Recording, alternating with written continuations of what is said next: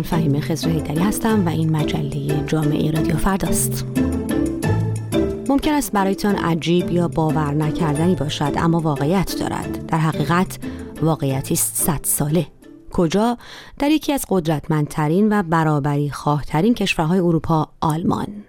در فوریه سال 1929 یعنی حدود 100 سال پیش توافقنامه میان دو دولت ایران و آلمان امضا شد. یکی از مواد توافقنامه این است.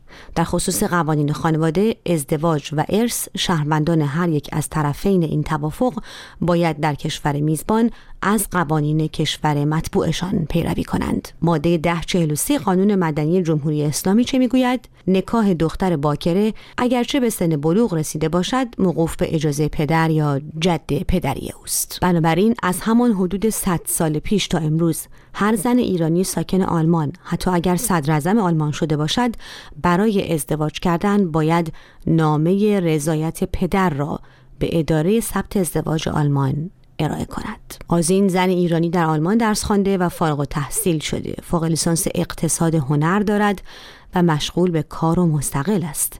با او درباره مسئله رضایت یا به اصطلاح فقهی اذن پدر صحبت کردم. از او می‌پرسم چنین توافقی و چنین الزام قانونی از سوی دولت آلمان چه مشکلاتی برای زنان ایرانی به وجود آورده است؟ اول اینکه زن ایرانی بسیاری از زنان ایرانی متاسفانه این تبعیض و این نابرابری رو به رسمیت نمیشناختن و از حقوق خودشون آگاه نبودن. و وقتی که ما توضیح می‌دادیم بهشون تازه متوجه می‌شدن که ما به چه لایه عمیقی از نابرابری در جامعه آلمان مواجهیم. اولین موضوع من این بود که به رسمیت شناختن این نابرابری و اینکه در واقع نرمال سازی نشه این نابرابری. دوم اینکه به رسمیت شناختنش توی آلمان. یعنی اینکه ما بتونیم حرف بزنیم بتونیم شنیده بشیم و بتونیم درک بشیم و در مقابلش اعتراض کنیم. او از استرس و دردسرهایی می‌گوید که چه زن ایرانی و چه همسر آلمانی او باید برای ثبت ازدواج خود تحمل کنند. زمان ازدواج رو به تاخیر میندازه. یعنی طرفین متقاضی ازدواج که مرد آلمانی و زن ایرانی حق انسانی اون مرد رو هم به نظر من تحت شعار قرار میده. چون مرد آلمانی هم وارد پروسه یه سری استرس ها میشه که اصلا لزومی نداره این اتفاق بیفته. یا از تحمیل هزینه های مضاعف اقتصادی به زنان و خانواده هاشان مثلا خب خیلی به این فکر میفتن که برن دانمارک یا برن کشورهای دیگه ازدواج بکنن که شامل حال, حال هزینه مضاعف میشه بر یک ازدواج نرمال. یه اتفاق دیگه ای هم که میفته اینه که در واقع خیلی از پدر مادرها سنشون بالا هست و توانایی اینکه تا تهران برن رو ندارن. داریم. یه خانومی هست. این خانم پدرش در یه شهر زندگی می‌کنه که دور از تهرانه. پدر نتونسته بره و به اداره امور خارجه در واقع خود ایران مراجعه کرده رضایت نامه رو اونجا داده اونجا فرستاده برای در واقع کنسولگری در مونیخ. مونیخ به این خانم اه فیشکایت داده تو آلمانی یعنی یک برگه توانایی ازدواج فرستاده و این برگه اومده در دادگاه آلمان باید تایید بشه. اما هزینه دادگاه رو کی باید بده؟ هزینه این دادگاه این خانم باید بده باز هم یه جور تبعیض اقتصادی علیه زن هم داره اتفاق میفته او از مشکلاتی می‌گوید که شاهد بوده زنان ایرانی برای ازدواج در آلمان داشتند. خانم دیگه که تفکرش خودش و تفکر پدرش با هم دیگه متفاوت بود. پدرش به راحتی حاضر نبود بهش رضایت نامه بده و خب این باعث مشکلاتی می‌شد براش و همه اینا صد بر راه ازدواج بود. اما این توافقنامه و تحمیل چنین تبعیض جنسیتی به زنان ایرانی در کشوری آزاد و دموکراتیک که تازه نیست کما بیش از 100 سال پیش ادامه داشته. با این حال زنان ایرانی آن را به عنوان یک قانون که چاره جز پیروی کردن از آن نداشتند پذیرفته بودند و همه دردسرهاش را هم هر یک به شیوه خود پشت سر میگذاشتند. آزین و دوست دیگرش اولین زنانی بودند که فکر کردند این قانون تبعیض‌آمیز ضد زن و نابرابر باید عوض شود باید به آن اعتراض کنیم. خب من این موضوع رو ادامه دادم و در موردش ساکت نشستم در سال 2021 هم با آقای بیژن جیسرایی که امروز دبیر کل حزب FDP یا لیبرال دموکرات آلمان هستند یک جلسه داشتیم در مورد حقوق زنان ایرانی یک وبینار داشتم در واقع از طرف حزب FDP با ایشون. و جز مهمونه اون برنامه بودم این موضوع رو مطرح کردم. در کلاب هاوس هم با ایشون هم با در واقع گروه های دیگه در این مورد صحبت کردم.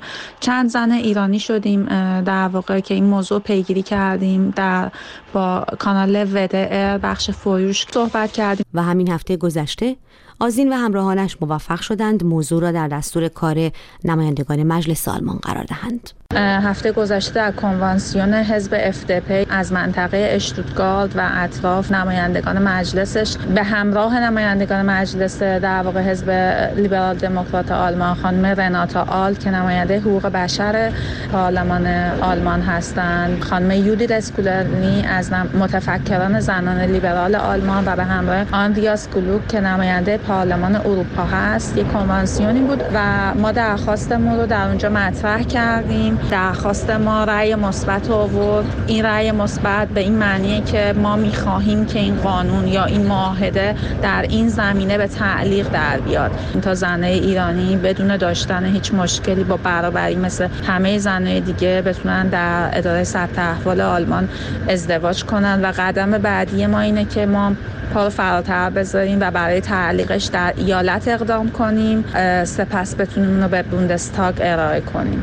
تا زمانی که چنین قانونی تغییر کند اما همچنان دردسرهای زنان ایرانی ادامه دارد. مینا زن دیگر ایرانی است که در آلمان زندگی می کند او به مجله جامعه رادیو فردا می‌گوید من مشکلی که دارم اینه که الان من از سال 2019 اوایل 2019 نامزد کردم ولی من و نامزدم نمی‌تونیم به صورت رسمی ازدواج کنیم توی آلمان. به خاطر قانونی که هست که دخترای ایرانی زنهای ایرانی باید اجازه پدر داشته باشن. واسه من این مسئله پیچیده تره چون که من پدرم فوت کرده و اگه پدر فوت کرده باشه باید اجازه رو از پدر بزرگ داشته باشی وگرنه از اموها وگرنه از برادر. من پدر بزرگام و اموها هم فوت کردن و برادرم هم ایران نیست. سر همین و حتی اگر برادرم هم بود این پروسه خیلی پروسه پیچیده ای بود. سر همین یه جوری عملا غیر ممکن شده. این قضیه واسه ما ازدواج و متاسفانه این قانون هم هست. من خیلی از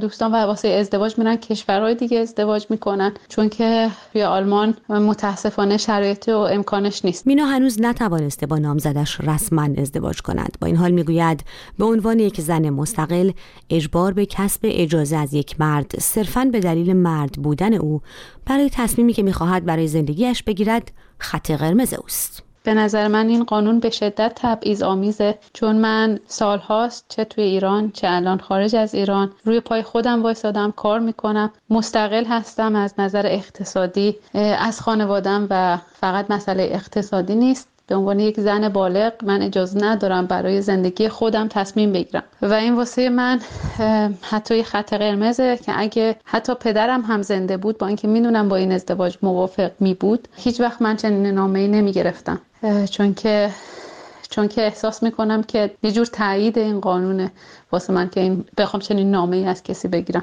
که به من اجازه بده که واسه زندگیم تصمیم بگیرم. آزین هم از دشواری گرفتن چنین نامه ای برای خودش به عنوان زنی که برای استقلال و شخصیت خود احترام قائل است می‌گوید. برای من خیلی سخت بود ارائه کردن یه همچین مدرکی و هرچند که هیچ مشکلی نداشتم از برادرم بخوام در واقع نامه بگیرم اما برام سخت بود که بخوام به عنوان یک زن به خاطر داشتن بدن زنانه؟